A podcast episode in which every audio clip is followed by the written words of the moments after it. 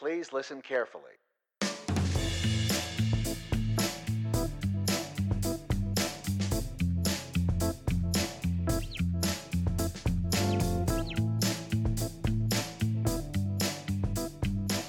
And hello, everybody. Welcome back to another episode of the Heard It Here Sports Podcast. It's a pleasure to be back with y'all. As always, I'm your host, Cooper Hurd. Gonna be talking today uh, about some NBA basketball. Gonna be talking about the Christmas Day games that took place uh, yesterday. I'm recording this on the 26th. Um, there are five games A couple of them were good games. A Couple surprising uh, blowouts, uh, namely the Boston blowout over Toronto. Though to be fair, Toronto was uh, without the services of Pascal Siakam. Um, more surprising, I would say though, the Philadelphia 76ers in the 2:30 game blowing out the Milwaukee Bucks who had the best record in the league thus far, had the reigning MVP Giannis Antetokounmpo. Uh, I'm going to talk about that game later, but Giannis was not effective. I believe he was 8 for 27 shooting from the field. Uh, Joel Embiid took a lot of the. He actually guarded him on the opening play uh, of the game and did so. I don't know if I would. I, probably a majority of the time throughout the game. Maybe not a majority, but um, at least in the opportunities where the they were both on the floor, uh, Joel certainly was guarding him quite a bit. Um, Giannis was attempting a lot of jump shots, just was not falling for him, and he he was taking a lot of jump shots early. Uh, never really got to the rim. Joel obviously is one of the most imposing forces at the rim uh, especially for a guy like Giannis. I think it's one thing um, if you have one of the prototypical rim protectors of the 80s. Um, I think the one that uh, uh, actually, you know, who'd be a good example uh, is Mark Eaton. Uh, Mark Eaton, I believe he may be the all-time leader of like blocks per game, at least for eligible players. Uh, he, he, averaged like three over three blocks a game during his career. Just a massive guy, uh, dominant interior force. Uh, he was um, 70s, 80s. He he would not be able to guard Giannis. Giannis would absolutely destroy him. He would just be able to. Uh, Giannis is much quicker than a guy like Mark Eaton. He's just got much better footwork, I would imagine. I'm sure Eaton had good footwork, but he was not a nimble guy, to be sure.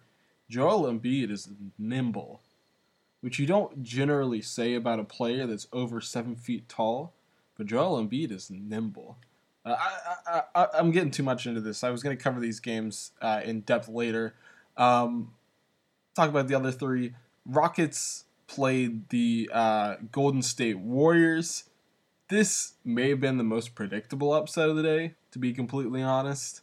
Uh, the Warriors pulled out the victory over the Rockets. This is a game D'Angelo Russell and Draymond Green both played, so both of the um, both of the I guess eligible superstars for the Warriors uh, were playing. Uh, this, that's not the right word, but you get the point. Um, Russell Westbrook really set the tone for this game by coming out and taking uh, the first shot of the game without passing to anybody or um, doing anything to get a real shot. He ended up going 11 for 32. Uh, yes, I said 32. Um, 0 for 8 from the three point line. He was 8 for 8 from 3, though, so congrats, Russ. Uh, the free throw curse is over. Don't have to worry about the, the walking outside the three point line thing anymore. The voodoo doll thing is dead. Russ is a three point shooter. Uh, sorry, he's not a three point shooter. He's 0 for 8 from 3. He's a free throw shooter, though. 8 for 8. Um, did grab four offensive rebounds and eight defensive rebounds, so at least he got a double double. Only five assists, though, so uh, not a good game from Russ. Four turnovers. Just all, all around. I don't need to read off Russell Westbrook's stat line for you. Um, the shooting numbers are what really jumps out. And what really jumps out is when you stack that beside his teammate James Harden. James Harden, quite possibly the front runner for MVP this year. I, I think most uh, most people would probably have Giannis just due to the success of his team. But I mean, the Rockets are 21 and 10. It's not like they're a bad team. Um, James Harden in this game, though. Uh, sorry, so Russell Westbrook did put up 30 points on his 32 shots. James Harden, 24 points. 24 points on 9 of 18 from the field. Um, so 50% from the field, which seems all right. He shot 6 from 10 from 3. Um, to be honest, though, I don't really remember seeing him this game. That's an exaggeration. This was a Russell Westbrook dominated game. Uh, 32 shots from Russ compared to 18 from Harden. And I mean, Harden was what, 3 of 8 from two point range? He was just, he was not very effective. Did have 11 assists, uh, 3 steals too. I don't, I don't really remember those. Whatever. Um, I think the point is, you probably don't want James Harden taking 18 shots uh, and having Russell Westbrook take 14 more than him. That's probably not. I'm not. I'm no uh, analytics expert, but I don't believe those numbers are in anybody's favor. Uh, nobody's except for the Golden State Warriors. Uh, speaking of the Warriors, though, Draymond had his 20 points. Uh, D'Lo put in 20 points. Had one uh, three pointer off the catch uh, in the corner that was just beautiful. It, it really so he was one for 10 from three this game, but he's just taking a ton of bad shots. He looks bad on a bad team just because he. Um, I, I, I think this is a guy that will be better with Steph on the floor. Not in terms of his statistical production, but I think he will play more winning. He, I, I don't think his game is um, anti, antithetical to winning basketball. I just believe that when he is on the court and he is the alpha and the omega in terms of offensive creation, that is not not particularly conducive to winning. Um, I, I'm I would be very excited. D'Angelo Russell, I believe, was an off-ball guy at Ohio State before he was drafted. Like he's he's he's he's not a dominant point. He does not need to be a dominant point guard. He shouldn't be a dominant point guard his off ball three was just beautiful. It was quick too. Um, I I'm very excited to see what happens next year. When uh, uh, just assuming next year when Steph and Klay get back and this is a good team, they're competitive. What does he look like on that kind of team? He's probably not going to put up the same numbers, but he could be a really he, he so he could be the third or fourth best player on a I don't know if it's going to be a truly tight I don't know if it's going to be a true title contending team next year. These these Warriors, but they'll certainly be certainly be a playoff contender. They'll certainly be a contender to win a round or two in the playoffs. I, I think D'Angelo Russell will be a solid contributor as a starter on that team. I don't know. It'll be exciting to see. Um, you hold him up against a guy like um, Tobias Harris, Khris Middleton. I think those are the two that got Khris Middleton a near max, Tobias a full max, um, this this past summer. I, I think you probably value D'Angelo Russell a little more, maybe Khris Middleton, um, just because of his defensive prowess. But I do really like the versatility of D'Angelo Russell in terms of, I think he's going to. Uh, so I don't think it's going to be um, I think it's going to take time to flesh out the the play between Steph and D'Lo and Draymond and Klay, uh, etc. next year. But I believe that has much more potential to be effective on um, a winning team. In addition to his versatility in lineups, I think what you can do in a championship team with a uh, secondary ball handler like that, but a guy that you could also put on your bench and have as like a super six man as the offensive initiator off the bench. Obviously, these are not the same type of players, but Lou Williams is kind of similar to that, right? Like, you start, I, um, so if you're not a title contending team like the Clippers this year, you're probably starting Lou Williams on a in in a decent number of games, especially in the regular season. You just you just have to. He's one of your best players. Um, but when he comes off the bench for you, and he's your actual primary offensive initiator, oh, he's deadly. And clearly, D'Lo's pretty much playing with bench units as it is this year. Uh, not in this game, but in general. Um, and, and I I don't think he's done particularly well with it. But it would be just very interesting to see once he's in a winning environment, um, an environment with obviously guys like Steph, Klay are around, but just playing with them and fitting into their greatness. I don't see this as a guy that is, you know, super envious of others, so, someone that's selfish on the court. I don't see any of that. Um, I I'm very excited to see how he fits into a high level winning environment, and I think that's probably something we're going to see next year. So I um, went on a bit of a tangent there. Um, the other guy though that definitely deserves to be shouted out from this game uh, is unfortunately not Eric Paschall, who had seven minutes, which I'm not really sure what happened there. Uh, kind of, he, he, did have two fouls and a, a turnover in his seven minutes, but I would have liked to see him because uh, surprisingly, I've not tuned into a ton of Warriors games this year. Uh, I've not tuned in to see that. Surprisingly, eight and twenty-four Warriors. I thought they, wow, they must have gone on like a winning streak recently. Oof. Um, no, but it was not Eric Paschall. Uh, it was Damion Lee. Uh, the so actually Ky Bowman um, played pretty well himself four points, but had six assists and five rebounds uh, off the bench in his 22 minutes. He uh, is the he is an undrafted rookie this year who the Warriors got on a two way contract. Uh, I mentioned that because Damion Lee is the other two way contract guy. Uh, was a two way was on a two way contract for the Warriors last year. Uh, most people probably know him uh, for being Steph Curry's brother in law. I think after seeing this game though against the Rockets on primetime TV, it's probably time we start um, considering the fact that Damion Lee's probably a legit rotation player. I think he's probably, you know, worth six to seven million dollars on the open market right now.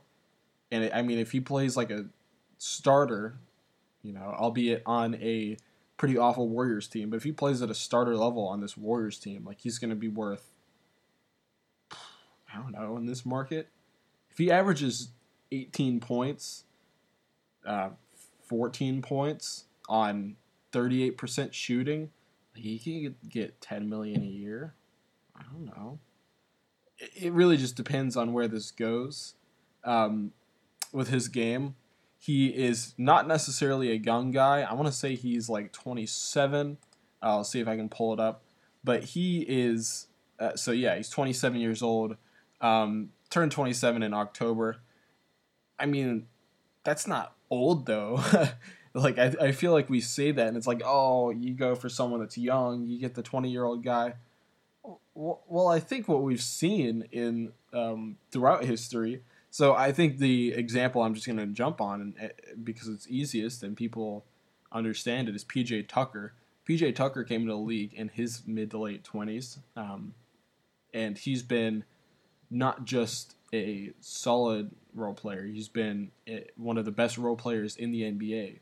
He's he was quite possibly he and Trevor Ariza were the most important role players on one of the best teams of the decade on that 2018 Rockets team.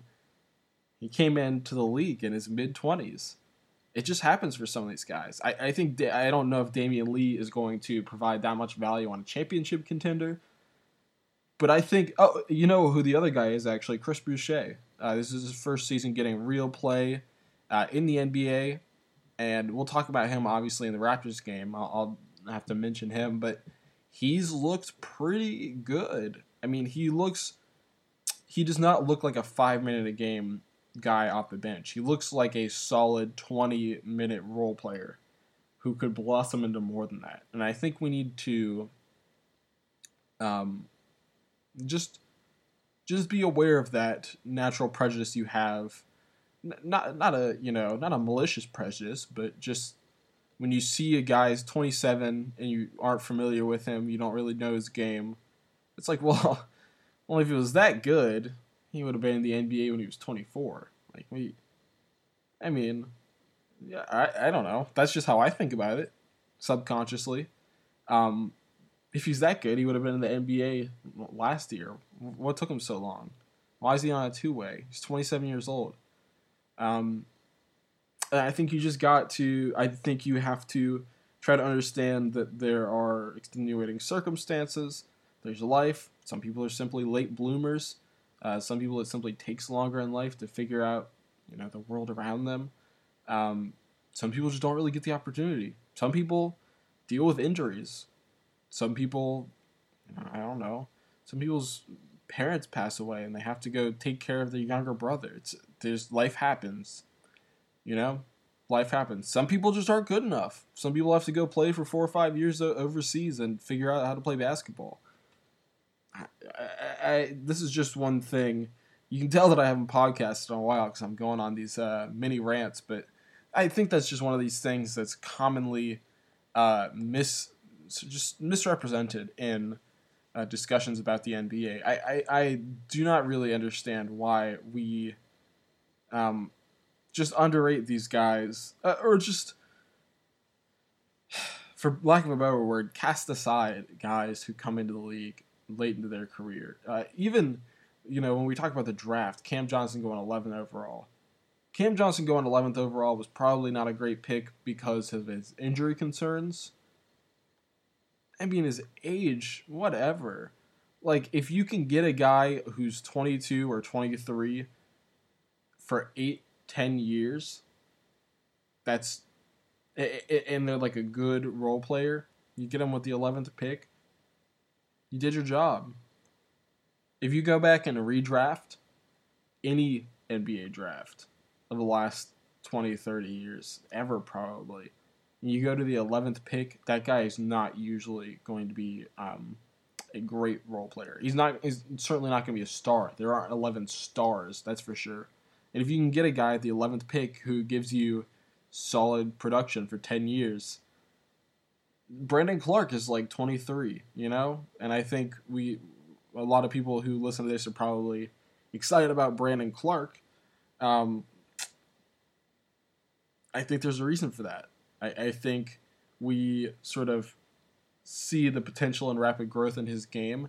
I think we saw that because he was at college. But what we don't see is a guy like Damion Lee when he's playing in the G League, when he's um, you know not in the public eye. We don't see his rapid developments. It's just not as clear. A guy like PJ Tucker going overseas, we don't. It's it's not in the public view the rapid developments we're making, and therefore we can't really evaluate it like we could with Brandon Clarke, who was playing on a um, on a national level at Gonzaga. It, it, I just I I think we have to start acknowledging there's just so many good basketball players and so many young players that get you know they got it they get a chance. There's some players that it just takes a while. There's some player uh, Christian Wood is a guy who came in as an undrafted free agent. He was like a he may have been a top 10 recruit. He was definitely a five star. He may have been like a top 10, top 5 recruit. Um, finally catches on with the Pistons this year after four or five years. Sometimes, sometimes it just takes time. Um, again, I digress. Uh, let's move on to uh, the last, uh, the last game worth watching of the night, unless you are a sadistic Nuggets fan or a hedonistic uh, New Orleans Pelicans fan. Uh, the Battle of LA.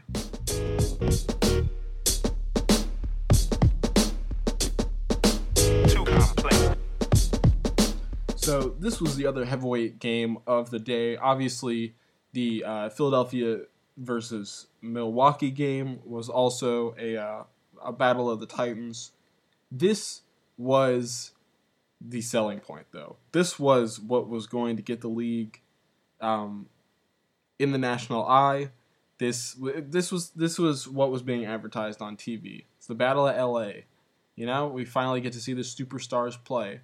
I was personally um, not sure we were going to get to see both um, or either of the LA uh, the Lakers guys, just because you know they've been dealing with injury. Um, I, I think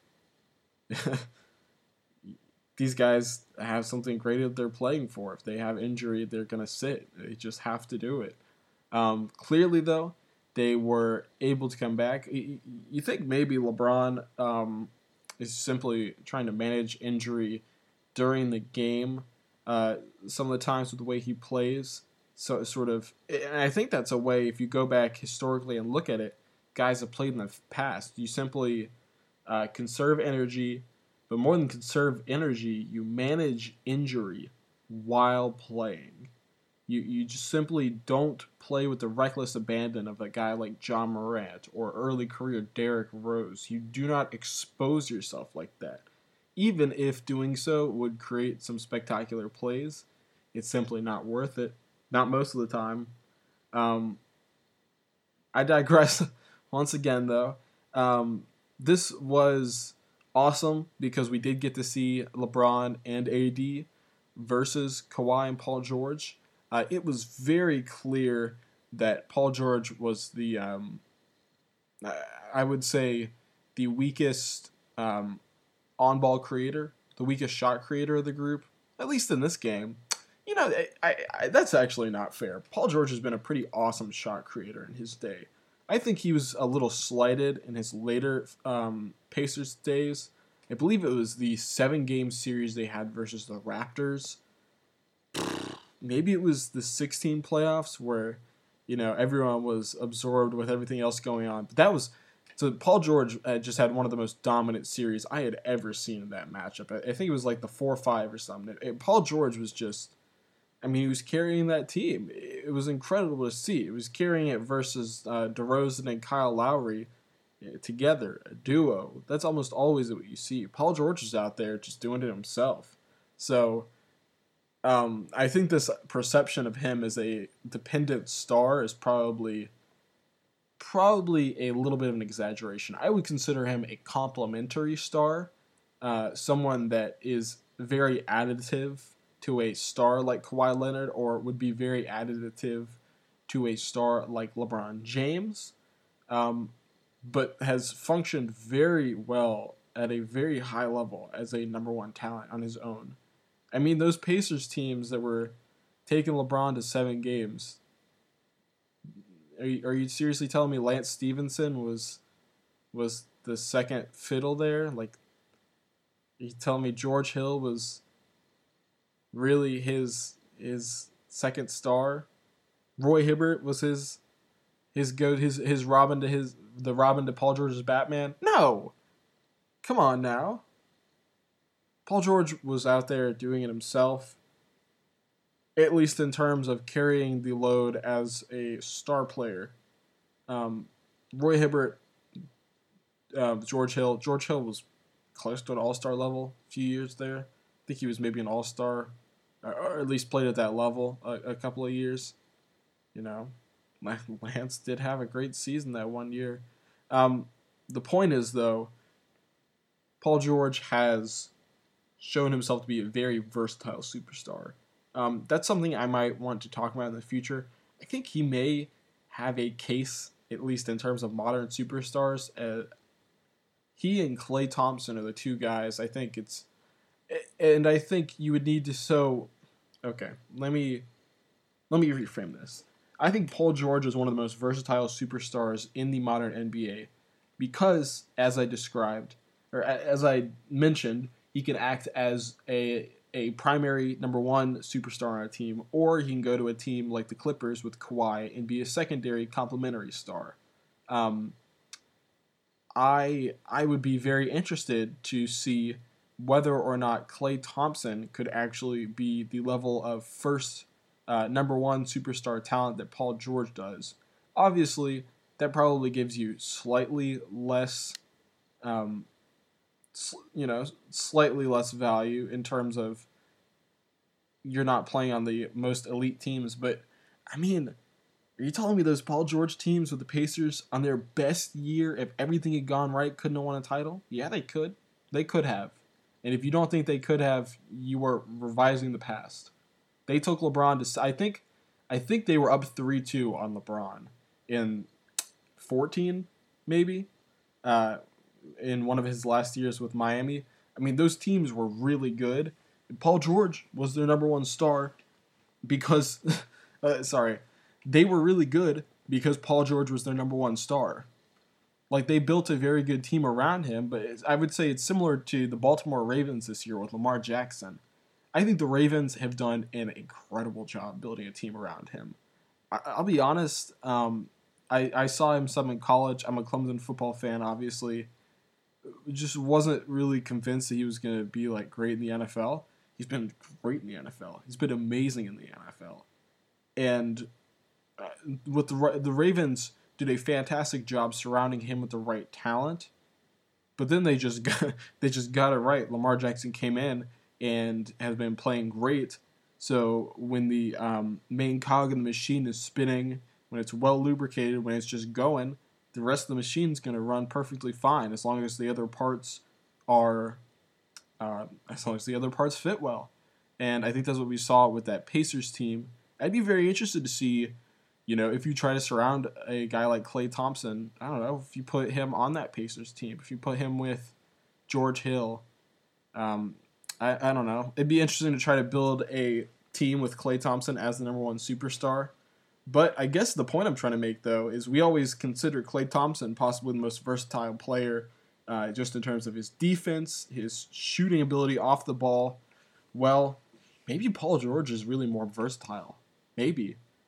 Paul George doesn't have quite the uh, variety of shooting off the off of the screens and off of movement that Klay Thompson has, but he certainly has a good bit of it. And he is, I want to say, two inches taller uh, than Klay. Klay has that you know lightning fast release. Paul George can he can shoot, uh, and he can shoot off the off the ball. Uh, sorry, he can shoot off of screens and off of movement at a very effective level. Um, I, I think people might underrate that. But PG's got the I don't know. PG might be a better defender than Klay Thompson. They're close. Um, and I think Paul George has a little more a little more heft to him. Um, I think Klay has he's just got like a quicker reaction time, maybe a little more disciplined just in general. I think with Paul George carrying more of an offensive load, you might come to expect that. Um, I I'm not going to make that claim definitively, but I think it would be worth discussing whether Paul George is a more versatile superstar than Klay Thompson. Um, and, and, that phrase superstar is key there because I think Paul George can be your number one on a title team. I don't think he's going to do it this year. Uh, I think there's too much talent right now in the league, but seven years ago we could have done it. You know, I, I mean, uh, if you build the ultimate team around him, it's possible. I, I think what I would point to this year would be Miami. I think we would all agree Miami is by no means a perfectly constructed team. They have James Johnson, Dion Waiters, Meyers Leonard, and Kelly Olynyk taking up about forty million in salary. In between them, they have like a, a role player and a half.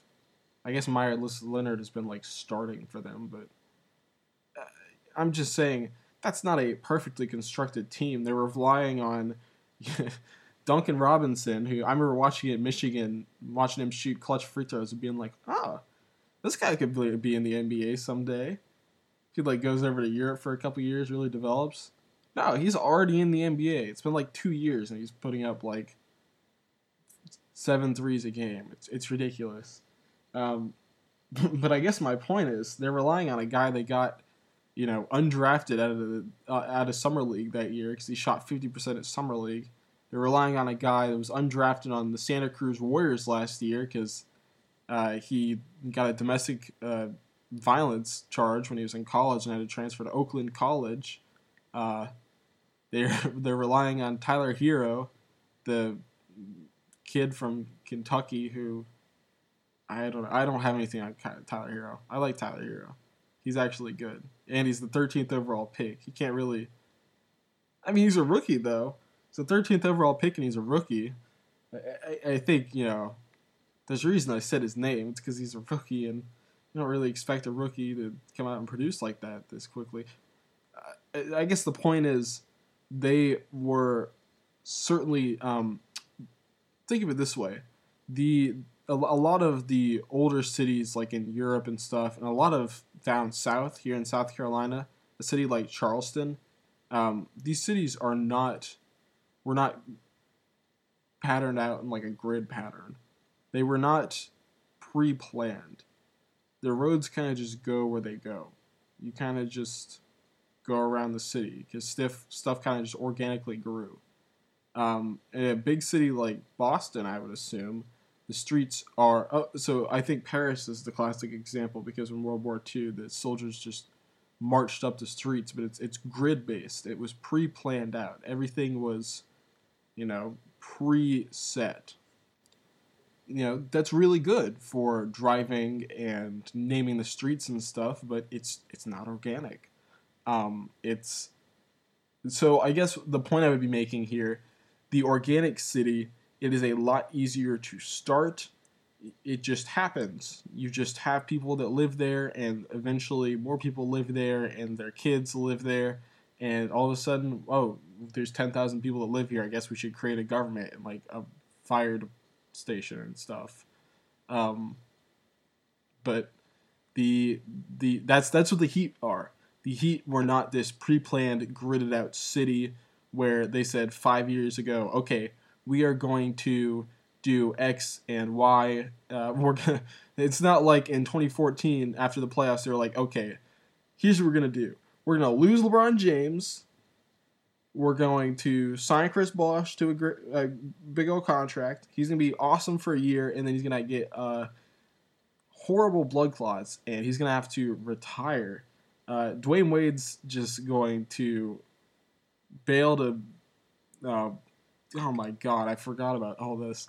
You know, bail to the Bulls because we refused to pay him thirty million dollars in 2016 when he's like 35 years old. Um, not that it's unreasonable by D Wade get your money, but just how unreasonable that 2016 market was is just appalling in retrospect. We're gonna do that. Then we're gonna pick up uh, Dion Waiters off of the uh, Cleveland Cavaliers. Yeah, you remember that guy, the former f- number four overall pick? Yeah, we're gonna pick him up, and uh, he's gonna be our best player. And uh, oh, also we're gonna go ahead and um, go like ten and thirty-one to start the year. And then we're just gonna go ahead and go like thirty-one and ten to end the year. Um, if that's cool, that's I think we're just gonna do that. And then after that, we're gonna overpay all of our players uh, and Kelly Olynyk for good measure. Just you know, why not? I mean, it seems like fun. Overpay Celtic. Um, but then after that, we're going to throughout this whole time develop Josh Richardson, the second rounder, into a great prospect. He's gonna be our best player in 18. Then we're gonna ship him off for Jimmy Butler. Because uh, don't worry, we've got our actual star in the wings, Bam Adebayo. Uh, so he'll just team up with Jimmy Butler, uh, and they'll be fine because we'll just pick up a couple undrafted rookies, uh, and our 13th overall pick will be really good as well. So that team will be fine. I don't think, I don't, I don't think that's Boston. I think they are very much Charleston. Um, it's it's a lot more fun that way. It's very interesting. Um, so let's let's go ahead and get back to this LA LA matchup. So a couple other observations I wanted to make. Obviously, LeBron very cold in the first half, just not really doing a whole lot, kind of chucking up some jump shots. Like I said earlier, it seemed like he was kind of managing injury during the game. Um, Anthony Davis looked fine. whatever. He, I mean, Anthony Davis is not one of these guys that just comes in and you're like, wow, Anthony Davis on every play. Like, there are a lot of plays he does not impact. Uh, just I think that's just the nature of the type of player he is. Um, I, I am very glad that he's developed a lot more offensive skill. And it's just that he's shown it on the court, so his coaches trust him. Um, he definitely is still like he'll be out there on the perimeter, just kind of getting the ball, passing around, but he is not going and you know probing the defense very often, which I, I, I would imagine he's going to continue to develop that, and I'll be excited to see it in action. Um, the big story though for the Lakers obviously was Kuzma hit like five shots uh, within three minutes in, uh, at the end of the first quarter when he was put in. Ended up scoring like 15 points in seven minutes or something like that. Uh, ended the game with 25 points overall in 27 minutes. Yeah, it was fine. He he hit a couple of really nice threes that were just like cleanly down. Um, I mean, when he does that, he's he's he's awesome. He's just not. He looks like a great like spark plug bench scorer. I, I don't know if he's really your long term starter on a championship contender, uh, unfortunately. But I mean, look at a guy like Lou Williams. Lou Williams is a vital contributor to a championship contender this year. Kuzma could do that. Not obviously a much much different version of spark plug uh, shot creation, but still spark plug shot creation nonetheless. Um, I think if you can do that and be efficient most nights, obviously you'll have some nights where you're off, but the thing, and I'll mention it with Lou, is he's he's usually been able to create for others enough to stay efficient on his off nights. We'll have to see it with Kuzma some more. You know, I'd say, yeah, he had 27 minutes, 17 field goal attempts, uh, zero assists. So that's just not really his forte. Um, he was he was good though. Rondo was pretty solid. Caldwell Pope, uh, KCP had a phenomenal chase down block on who was it? Um, who did he block? I don't know. One of the Clippers, he just he had this amazing chase down block on him. I cannot for the life of me think of who it was. Um, probably somebody on the Clippers though. I'm I, I, I feel pretty confident in guessing that this player was on the Clippers. Um, yeah, KCP though, it was just a classic KCP game. Uh, he was five for eight, hit two out of his three threes. Uh, one was another one of these just so clean, just like hits the back of the rim and drops down, um, like pretty deep off the wing as well. Again, though, he just, especially down the end of the game, he's just, he's not someone that can be creating shots for you. He is, he does not have another gear. Um, guys like Lou Williams, they have another gear that when they need this one particular shot, they know how to get the best look. I don't think KCP quite has that. Uh, actually, to be more accurate, I don't think KCP has that best look to get to. I think he just he has a bunch of 35% jump shots that he can get to at any time because they're like inefficient jump shots. Um, he's solid though and I I think his defense on guards was fine. Um, he obviously he's not like he's just. I think they tried putting him on Kawhi at some point. Like he's just that he doesn't do that. Kawhi is so strong. You need like a strong forward or just you know one of the strongest guards out there if you're gonna try to guard him. Like you you don't. Marcus Smart would be a decent test for Kawhi, but I mean, Marcus Smart is the exception to the rule. Um, a couple other observations I had. I did say I, I, wanted to come back to Lou Williams. Lou Will, 30 minutes in this game, only one of six from the field. Uh, he did hit four or six free throws, um, but he put up seven assists, uh, four turnovers as well, but seven assists for a guy we usually think of as just a gunner. Uh, I thought that was very interesting. I bet you if we uh, went through and tracked them all, like maybe all of those, uh, maybe maybe maybe just five or six, maybe all of those assists were to uh, Montrezl Harrell. Th- their connection is just it is legitimate. It is beyond just a these two guys play a lot and they're good pick and roll players. They have like a legitimate chemistry um, that is very impressive to see on the court. Uh, Lou Williams, even if he's not scoring, he's just he's always going to draw the attention of the defense. Um, because he's he, maybe he's not the most dynamic scorer at the rim, but he, he he's got like the floater game, he's got the mid range game.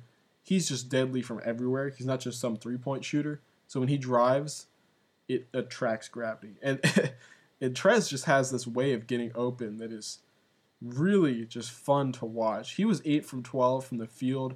It's just all of his shot attempts are efficient. Maybe every once in a while he'll take like a hook shot or something just to spice things up. He's pretty solid on that sort of stuff too. But you know, 18 points on 12 shots is a big man. Not you know he's not really going to the he hit two free throws like he had two free throws two free throws all game. He's not really getting contact. He's like slipping to the rim and getting there, um, kind of un- uncontested a lot of times. Um, I, I would say about him, I thought he looked better defending uh, than I would have expected. I think he was, you know, up against Anthony Davis a couple of times. He's a little, for lack of a better word, he's a little meatier than I would have thought.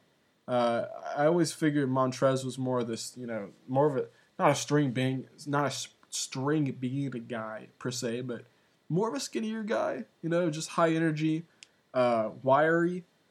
Not, I, I didn't think he was like you know KD looking, but I thought he was more on the skinny side, and that maybe he had sort of built into his strength some as he's coming to the NBA. But I, I just I remember him from Louisville, um, and I don't think he was I think he was strong, but he was, you know, like six seven, six eight with like I, I don't know. He wasn't some buff guy. He did not look center size. He looked power forward size. He looks like a center now. He looks meaty. He looks thick. He's a big guy. Um, I was I was pretty surprised to see that. Just I haven't really watched him that much. I guess just watching him go up against um, the big guys for the Lakers, I was impressed. I will.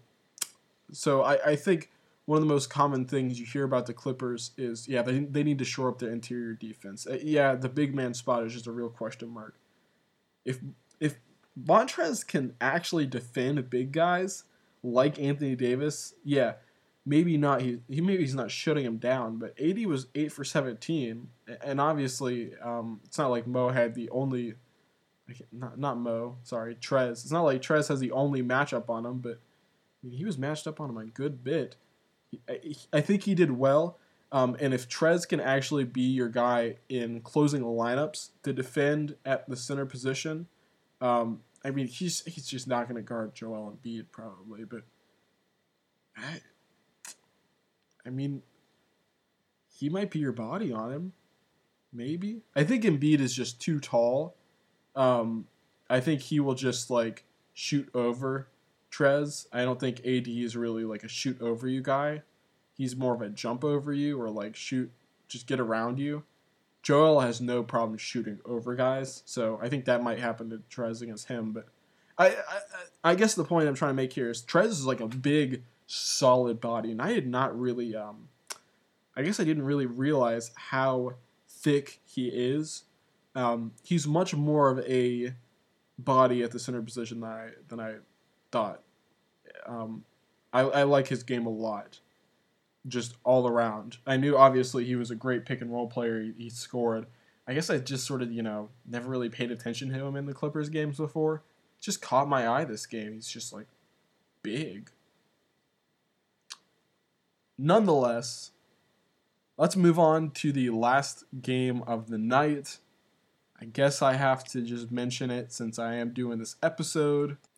Uh, the New Orleans Pelicans, the now 9 and 23 Pelicans, came into Denver and spoiled Christmas, uh, upsetting the Nuggets 112 to 100. Uh, big story for the Pelicans was I'm gonna be honest. I didn't watch this game. I went to sleep after the Lakers game because I was tired. Because I assumed this game would suck because the Pelicans are not very good. Um, Brandon Ingram was the story of this night. 31 points on 11 of 18 from the field. Shot seven of nine from three. Wow, um, very impressive. So I, I, you guys may have heard in the previous podcast I did. I was able to see the Pelicans this year uh, against the Hornets. Uh, Brandon Ingram was playing in that game. His his jump shot just looks awesome. He looks very comfortable as a shooter, um, and he was a shooter in college. Um, I don't think it's a surprise that he is starting to put up games like this. Seven of nine is pretty amazing, but I, you know, I I'm not gonna be shocked to see the occasional five of eight, you know, six of eight, 7 of 10, 8 of 13 three point game from Brandon Ingram going forward. He's a legit shooter, and he just shoots over guys. Um, I think that's probably where we can end it with this game. Uh, no, so let's. All right. I think the biggest thing we got to talk about Nikola Jokic um, 31 minutes in this game was 8 of 20 from the field, hit 2 of his 5 three point attempts, uh, 5 of 6 from the line, picked up 10 rebounds, including 4 offensive rebounds, 4 assists, 5 turnovers, 2 steals, uh, a negative 13 plus minus. I don't know if I mentioned 23 points. Um, he's just. And again, I don't want to act like I watched this game and got a huge read on it, but he he's just been very disengaged all year. It's just very strange to see. He does not seem to have this sort of um, game in, game out competitive drive. I need to win every game, every night, whatever it takes. It's more of a he's trying to get his it's like he's trying to communicate with his teammates through his play. He's very he's just up and down. He's unpredictable. He sort of it's like he's trying to send a message through his play style. Like he's trying to tra- it's like he's trying to train his teammates. That's what it is. It's like he's trying to train proper habits into them for the playoffs but he's not worried about how it actually affects regular season games. It's just bizarre. Just some of the, just sort of, not ball hogging moments, but he'll just sort of grab the ball and it's like he's trying to direct people, but he's not really directing anyone, and no one really does anything, and nothing really happens, and the play just kind of ends with like a nothing shot, and like uh, there's there's uh, there's just something up with the way he manages his team. Because this is his team now. This is Nikola Jokic's team. The Denver Nuggets run through Nikola Jokic. And the fact that he is using his platform to train his teammates, that's not how this works. Not not not in this overt way.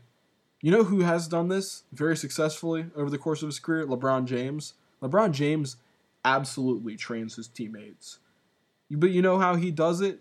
He does it through like positive reinforcement, feeding them in the corner every time for three pointers, and like engaging them as a person and trying to be a mentor. Obviously, way different for Nikola Jokic. He's, I think, 24 or 25 years old.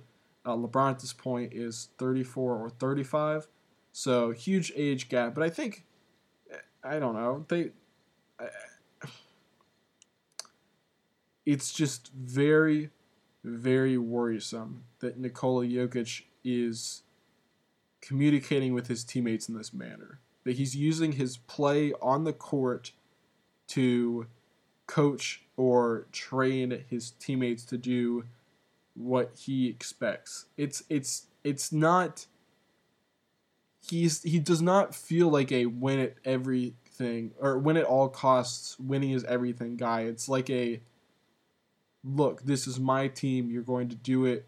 You're going to follow me. And we're going to do my way. It's more like a Russell Westbrook approach. It's more of like a Russell Westbrook approach where look, this is my team, y'all just get on and if you don't do the right things for my team, I'm not going to be happy, okay? So either get in line or get on the trading block. It's it's more of a Westbrook attitude that he has. Um, and to be honest, or to be fair to Westbrook, he never had these sort of episodes that Jokic has had. Um, just in terms of the mentality that I believe Westbrook had, you know, he was the he was the nucleus of the offense. The offense ran through him. It ran.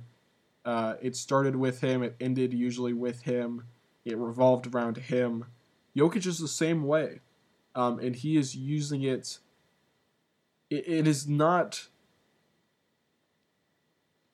Yeah, it, it's it's just strange. It's strange. I'm just curious as to what Jokic's motivations are. He doesn't seem to have any long term goals or plans. It's just like in this particular game, I don't like what's going on with this, so I'm going to react. It's so reactionary. It's it's worrisome. Um, I'm spending too much time on him. The rest of the guys, though, Jamal Murray only had eight points this game, uh, two of ten from the field. You know, again, I didn't watch this game, but it's probably not a great sign. Uh, Michael Porter Jr. only got in for six minutes. He's just not really. He's not getting a constant rotation role, which is again too bad uh, especially given all the hype we heard. And obviously, you know, the team's going to hype its players, but we, we heard a lot of hype about uh, Porter, MPJ, coming out of this offseason. So it's too bad he hasn't really been able to carve a rotation role. Uh, Jerami Grant was probably their best player off the bench, 17 points on 6 of 10 shooting. Um, he was a negative 14 though, plus minus. This, they just they just did not play very well. Clearly, um, this is a worrisome team. They have won a lot of games. They are what 21 and 9. This is a really worrisome team. I I would um, they're 13 and 4 at home. So clearly like their record does not bear out what I'm saying, but I would not be betting on the Nuggets this year. I'm just concerned. Um, you almost think that maybe they need someone else in there of equal stature to Jokic to just sort of show him like well just do it this way instead. Just give him alternatives to the way that he's dealing with his teammates cuz it's not effective. And I think Paul Millsap is an incredible role model and a great veteran, but he's not a um, vocal leader. He is not a you know coach on the floor in terms of yelling out stuff and being the center.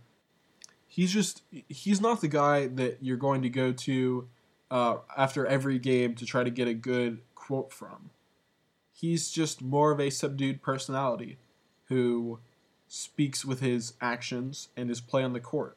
And again, I'm doing a lot of psychoanalyzing this uh, this episode, but I, I think it's fairly reasonable to uh, assume these things from the amount of we have an insane amount of access into these players' uh, lives at this point. Obviously, not their personal lives as much, but just we have so much insight into their character and how they act and how they handle themselves because we have access to so much. Um, the, uh, they are putting out so much content in terms of interviews, tweets, articles, they, they um you know video blogs all this sort of stuff they're just everywhere. They're always communicating always giving insights into how they operate.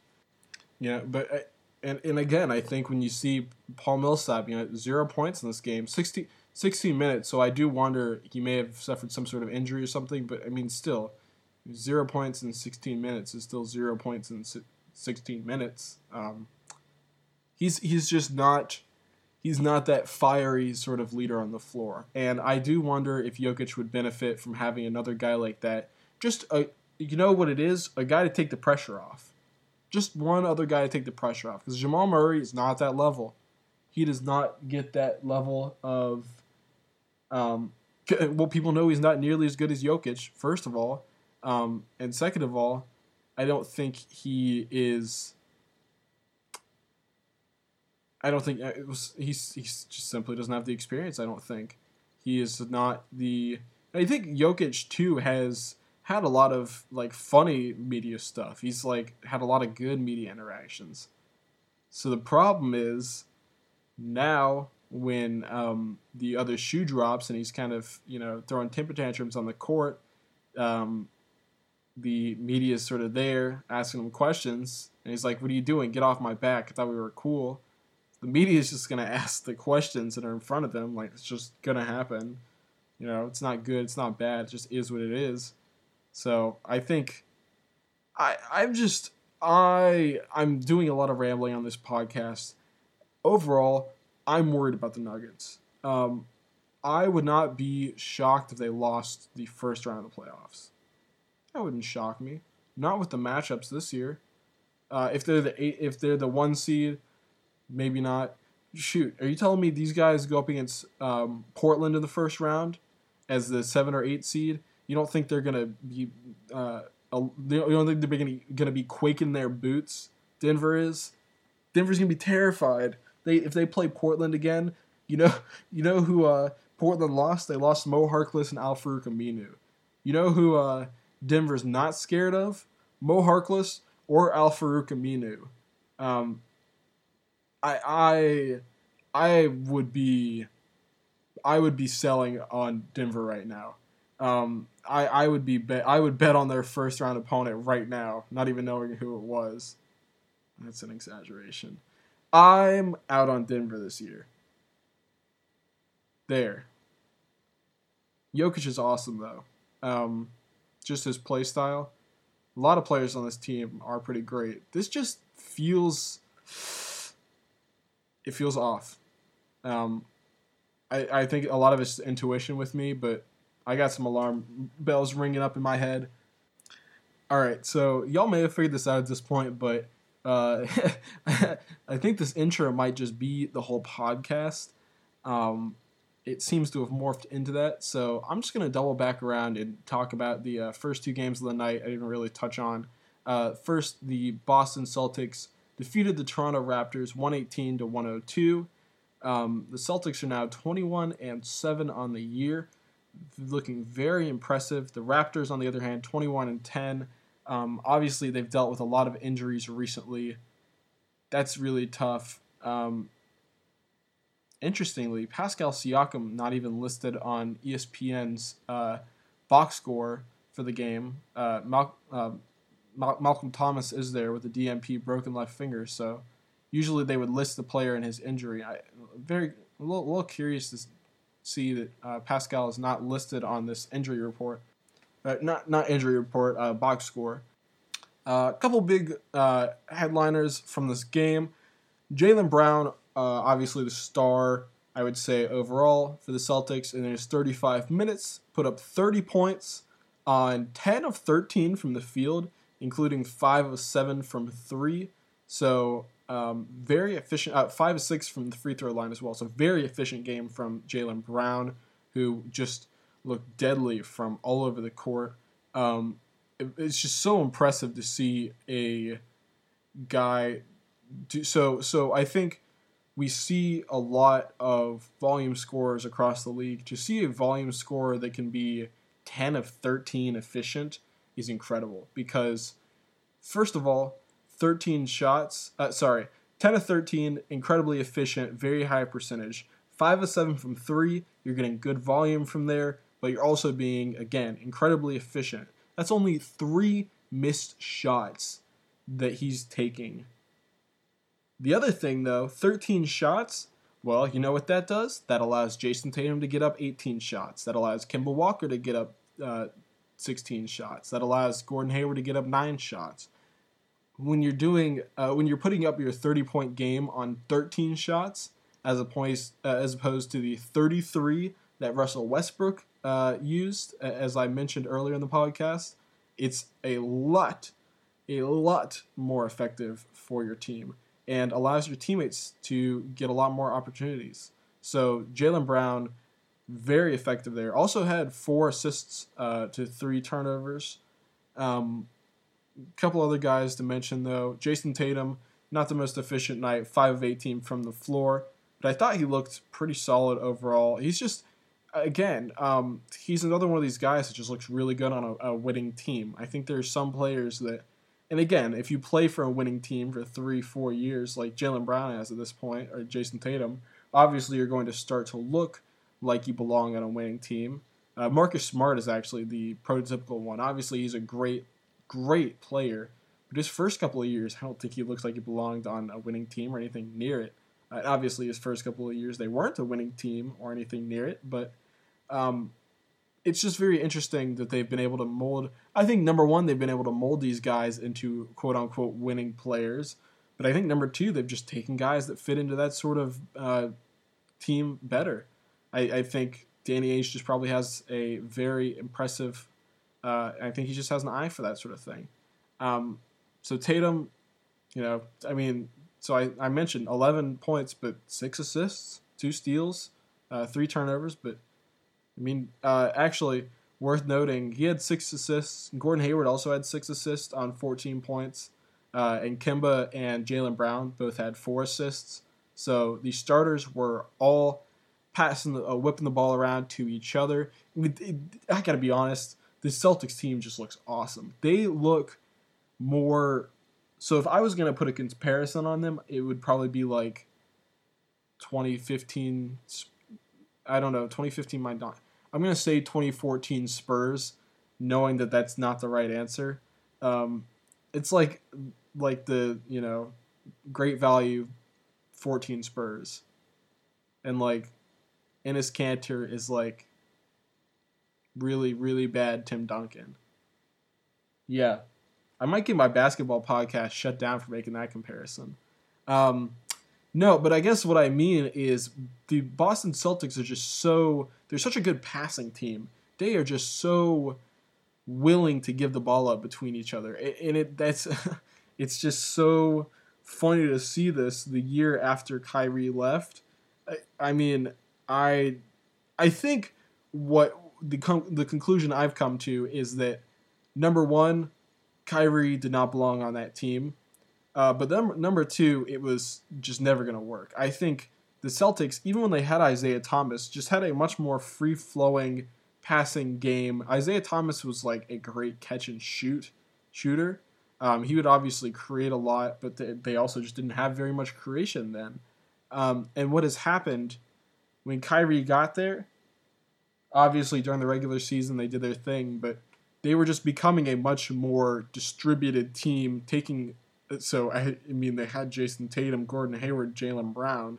Obviously they didn't have Tatum that or, sorry they didn't have Hayward healthy that first year, but they have guys now that can all effectively move the ball, not just move the ball around the perimeter though. They can catch the ball on the perimeter, probe the defense, see if they can find a, a weakness, a vulnerability. If they can't, they pass it back out. But if they can, they attack it and are able to make an intelligent decision um, and either move the ball on or attack to score. And I think when you have four guys like that, um, and then all of a sudden you have Kyrie sitting in the middle, mucking things up, because Kyrie is just not going to make the right pass every time. Well, the whole um, the, the, the whole fundamental reason that guys are willing to give up the ball on a team like the 14 Spurs is because everybody gives up the ball. And when you give up the ball five times, you know what? You're going to get the ball five times because the ball keeps moving. And when you have Kyrie and when the ball gets to him, it sticks. And when he has the open pass, he shoots instead. Well, I mean, if I'm a guy like Terry Rozier that hasn't got my money and I'm, I'm I'm a backup point guard. I'm a young backup point guard. I'm I'm trying to I'm trying to make a name for myself. I'm playing with Kyrie. He's not making the extra pass. He's not to give me my shot. Well, I'm not to pass. I'm to get my shot. If I'm Jayson Tatum and I'm trying to fight for an All Star team, I'm trying to you know, I'm trying to begin my legacy. I think I'm to be an all-time great player. Well, well, if Kyrie's not going to pass me the ball, I'm not going to pass the ball. I'm, I'm trying to get my numbers. Um, I think it is. I think it's just kind of the way that Kyrie plays. He is a superstar, and the Celtics are no longer a team built around a superstar. It's very interesting. They're much more, you know, I, mean, 04 Pistons, I guess, is the other one you point to. You didn't really have a superstar. They're not like that, though. They don't have any sort of um, defensive anchor um, the way they did, the, the way those Pistons. They don't, they don't have. Did, huh? Did Robert Williams not play this game? Yeah, I guess Robert Williams didn't play. I, I you know, I didn't really consider until now, but I, I don't see him listed in the box score either. So Robert Williams was out. That that would be more interesting to see him in the starting lineup. Obviously, though, I don't think I mentioned this. The Raptors also were missing uh, Marc Gasol, so again, this was not a full strength matchup for the Raptors. I I I guess what I wanted to say though, um, the reason I wanted to come back and talk about this game, I think the Celtics are. So I just sold on the Nuggets. I am buying on the Celtics. Maybe not as a championship contender, but they are a good, good team, and they're just so versatile. And that ability to be versatile in your lineups and in your matchups in a seven game playoff series means that you don't get stale and you can't be predicted.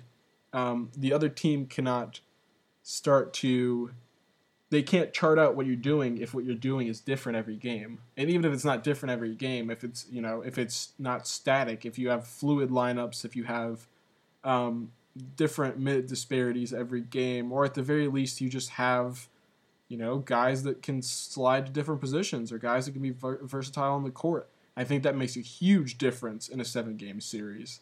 Um, I, and I think Jayson Tatum at the end of games is deadly. I think Kemba Walker at the end of games is deadly. Um, I think Gordon Hayward, he probably can hit some big shots. Jaylen Brown could probably hit some big shots. They haven't recently, but dude, are you telling me you would not bet on Marcus Smart to hit like a big time three point shot? I just I can see it. I can see it.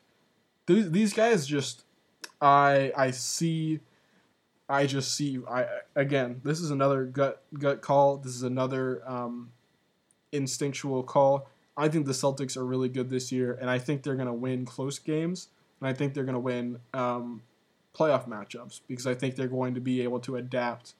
Uh, and they've got a great coach to do that. They've got a great coach in Brad Stevens that's going to be able to use his incredibly versatile, adaptable pieces to build an incredibly fluid and dynamic lineup from game to game.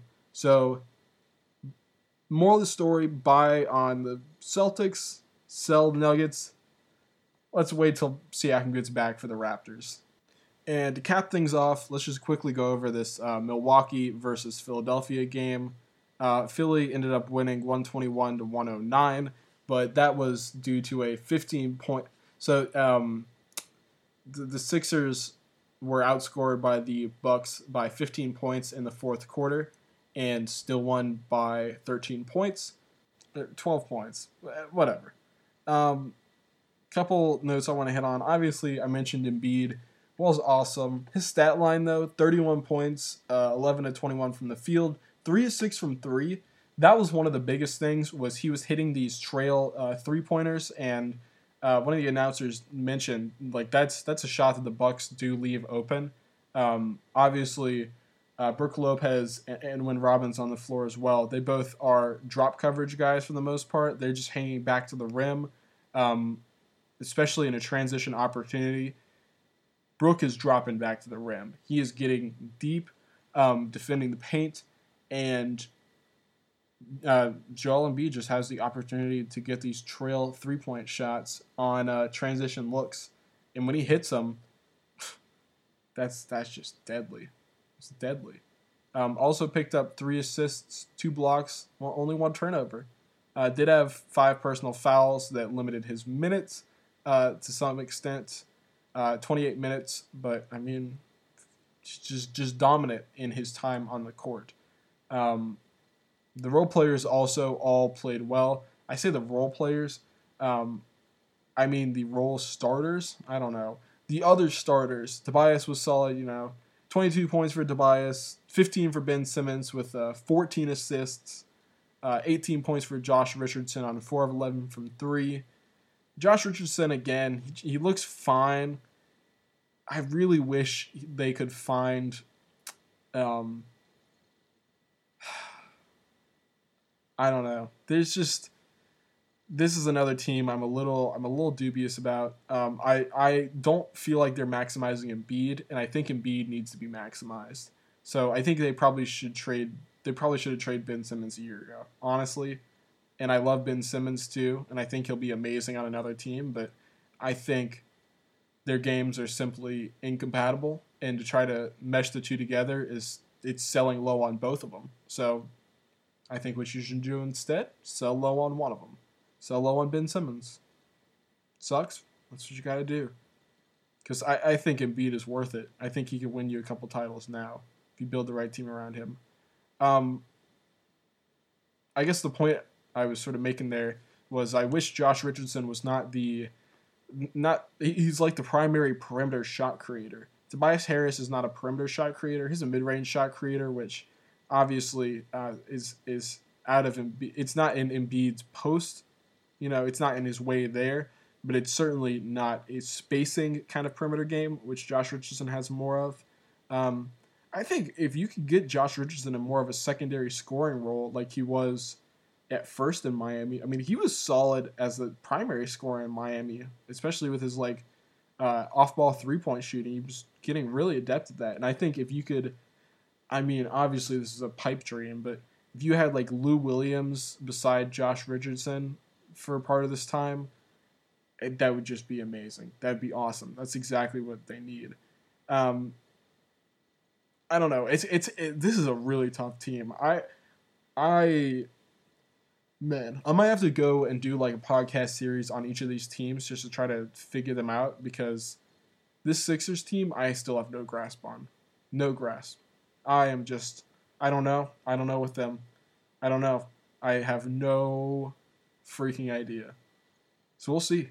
Um, they're clearly a very good team. I think Embiid though, he's good enough to sell out and build around. And I think by not trading Ben Simmons so far, they've kind of sold short on that. Um, I get what you're trying to do, trying to maximize the talent you have, but I just don't think it's working. Um, uh, or, or, actually, I should rephrase that. I don't think it's going to work in the finals, most likely, unless Ben Simmons really just really develops his skill game on offense, which is not impossible, but I think with Embiid, you want to go ahead and win now until well, while you have this window because he's already 25, I think, um, and we've obviously a ton of injury uh, concerns with him historically. So I think you want to take advantage of the time that you have. Uh, let's talk about the Bucks for a minute, though. Just gonna glance over. Khris Middleton did have 31 points, five and nine from uh, the three-point line. Um, Giannis, as I mentioned, 18 points, 8 to 27, 0 for 7 from 3. Uh, he was just taking a lot of them. It just does not look that good. Uh, 2 of 4 from the free throw line as well. Uh, and I don't specifically remember these free throws, but just watching the Bucks um, this year, you know, throughout different games I've played, Giannis is not a good free throw shooter. He is a poor free throw shooter, and it is slightly troublesome. Um, in fact, I would say it is very troublesome because shooting free throws is it's one of those things you either do or you don't. You either have it or you don't. Um, and I have no doubt that Giannis will eventually be able to shoot free throws, but I kind of assumed he could already do it up until last year's playoffs. And now the fact that I am now doubtful as to whether he will be not just that he can hit a couple of free throws, he has to be dependable from the line. He's a guy that lives inside the paint. He is a strong guy that finishes through contact. If he's not able to hit foul shots, his efficiency will plummet. His efficiency um, should be built a lot um, on efficient free throw shooting. You have to wonder two for four from this game. Um, I wonder if you went back you know, and looked at other games, I wonder. And again, I mentioned earlier, uh, Joel was guarding Giannis a lot this game. That's a huge reason he wasn't driving as well. But you also have to wonder maybe he just doesn't want to get to the line as much. I think we see that with Ben Simmons. We see that with guys that are just bad free throw shooters. They don't. They try to avoid the free throw line. They actively avoid it. And I think Giannis with some of his fadeaways and turnarounds and whatnot, I think some of it is just him trying to get shots off. I think some of it is trying to avoid the free throw line though. Um, and I, I, I, I, I, we'll see. We'll see if someone can clean it up. Um, I think he needs to clean it up. That's what I would say.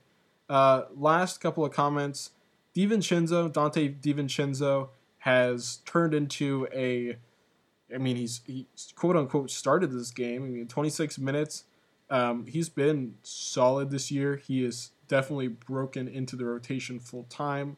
He's playing more than uh, guys like Pat Connaughton and Sterling Brown. Um, he had one floater in the lane I thought was really impressive. I'm just I'm not shocked that he's productive in the NBA. Um, obviously, you know tournament runs or whatever, but I mean he was just really good in that tournament um, for Villanova, and it was not it was not hot shooting. He was he was clearly an NBA athlete, just with the way he moved, his straight line speed, his his quickness. He was just he was uh, his his ability to dunk. I mean, he was just always an NBA athlete. Um, I, I don't think he's a starter. You know, 17th pick was certainly certainly generous. I, am not surprised he's a role player though. Um, Grant Hill. Oh my God, did I just say Grant Hill? Uh, that's a sign that uh, the podcast has gone too long. Uh, George Hill, uh, currently of the Milwaukee Bucks. I don't think they would devote a roster slot to Grant Hill, but you never know. You never know. Uh, George Hill, I almost just said it again, uh, had 15 points this game off the bench, 26 minutes, was 6 to 7 from the field and hit all three of his threes. This dude is just a sniper from three. He has just been hitting all of his shots this year. Um, and, watching this game, you can see why. I mean, it's just it, it every time he shoots, it looks like it's going in. It, and you say that a lot about a lot of guys, but it's not. It, it's the way the ball travels just looks pure everything about his jump shot, his jump shot just looks sustainable. It looks like he could just shoot from anywhere. It's just gonna look exactly the same. He's not necessarily a movement shooter or, you know, a crazy like Klay Thompson level of get you open shots. Uh, sorry, of get you contested three point shots. But if you get him an open to moderately contested three point shot, he'll probably knock it down. Um, very impressive. I have thought uh, overall, the Bucks again. This is another team I'm not really sure. We're just gonna we're gonna have to see in the playoffs. I think this is to be one of the most unpredictable playoffs of recent memory, and obviously, obviously that's true just because of the turnover with the Warriors and the uh, the Cavaliers two years two years ago when LeBron left, uh, and, and Miami before that as well. But I, I don't think we've seen this level of unpredictability and instability not and not instability just um, there are a lot of fresh new lineups on contending teams the clippers are literally a brand new team the sixers brand new uh, Josh Richardson and Al Horford are brand new players. Plus, they just brought it. You know, they have Matisse Thybulle playing heavy minutes for him. Um, the Celtics are completely remade with Kemba Walker um, and no Al Horford. The Raptors lost Kawhi Leonard, and now Pascal Siakam is their star. I, mean, think about the, the Raptors. My God, they Chris Boucher is like their fifth best player, probably. I mean, I think there's just been so much turnover uh, within these contending teams. I don't think you usually see that. I think this is very rare. Um, I think so much of this is just going to be borne out in the playoffs because as as as nice it is to see teams in the regular season, it's I got to be honest, not that predictive of the playoffs just in terms of uh, teams that are actually in the same tier. Uh, you know, if you have two championship contenders and one win and they go three one in the regular season, the team that wins three is not necessarily more likely to win the playoff series. It's just not predictive like that. It's not accurate enough. It's not fine tuned. And the biggest advantage of playing a seven game series is what I mentioned with the Celtics that adaptability. Can you, after game one, see what this the, this opposing team did and react? Can you adapt? And if you can do that, if you're LeBron James and every single year your team is able to adapt and react to what your opposing team does, you can be very successful in the playoffs. And if you're not able to do that, and you're Kyrie Irving and you start trying to pick up Giannis on defense, well, you're going to lose. Um, and I think it's going to be incredibly interesting to see whether a team like the Denver Nuggets lose in the first round of the playoffs, whether a team like the Utah Jazz loses in the first round of the playoffs because they are just not really flexible enough. I mean, these these teams look really good. Um, I mean, especially Denver, you think should be a very flexible team, but I mean, we're just gonna have to see. I, I think, um, you know, I think the Sixers are the one I would really point at. The Bucks too. Uh, the Sixers, though, as more of a uh, actually, you can point to both of those teams as does it work? Uh, does the heliocentric uh, offense, as it's been referred to by Seth Partnow and uh, others recently, this uh, the singular star which the offense revolves around, not necessarily a brand new concept, but with how widespread it's become across the NBA now, with Luka Doncic and Trae Young um, becoming the new pillars for that style, it seems clear that Giannis is the uh, pallbearer of that concept, and whether or not he can truly prevail in the playoffs will be indicative of whether or not that type of play style is truly conducive to winning a title. Uh, and on the other hand, um, you have the 76ers who are doing it a completely different way. They have this, what looks to be an all time defensive team. They are, rather than trying to fit around their superstar, which I believe Joel Embiid is their superstar right now. I think Ben Simmons is a great player, but he is their second best player and quite clearly um, a, a tier below Joel Embiid. He is not even close. He's not the one B in this situation. He is the definitive number two. Um, and the fact that Joel Embiid has been surrounded by imperfect talent, talented has sort of been, been just um, spliced together. Um, I I am very interested to see whether that's going to hold up and and again, that was a, that was a bit of a harsh way to put it. It's more the idea that this is an imperfect group, but an incredibly talented group. This the Sixers team, the Bucks, with the what the Milwaukee Bucks have done is they've taken Giannis Antetokounmpo, an MVP caliber player, and surrounded him with the best talent to suit his game. Even though it's probably less talented than most championship contenders we usually see in terms of if you assign a raw score of talent to each player, you say, okay, Giannis is 5,000 talented, Khris Middleton is 2,000 talented, you add all the talent up, this is probably a team with less of a talent score than the average championship contender, at least in the modern day. Um, I think maybe 15 years ago, the, the game simply wasn't as quite as competitive you have when you look at the Sixers though, especially if you're just doing that starting lineup. I mean, if you look at the Bucks starting lineup, and they started Donte DiVincenzo this year. I mean, uh, not this year, this game. I mean, even even if you had George, uh, George Hill in the starting lineup, you still got Wes Matthews and, and Brook Lopez is great, but when you look at the starters for the 76ers and add up that supposed talent score, Ben Simmons, Joel Embiid, Al Horford, Josh Richardson, Tobias Harris. It's not even close. It's not even close. But what they don't have is the perfect fit. They have as much talent as they could possibly find, but it's not quite as well tailored around their superstar Joel Embiid, uh, who I, I think is just much less consistent on a game to game basis as Giannis. But I think it's pretty clear at their peak, Joel Embiid can match Giannis Antetokounmpo. And that's not a slight on Giannis at all. Joel Embiid is just like phenomenal. He's one of the best players to ever play in the NBA. Just in terms of raw, um, you put him in one game and see how he performs. I mean, he's just so incredibly talented, both physically, mentally, and with just his basketball acumen. Um, I'm just really interested to see, you know, does the team, the Sixers team, where you just stack as much talent and throw it against the wall, you know, I.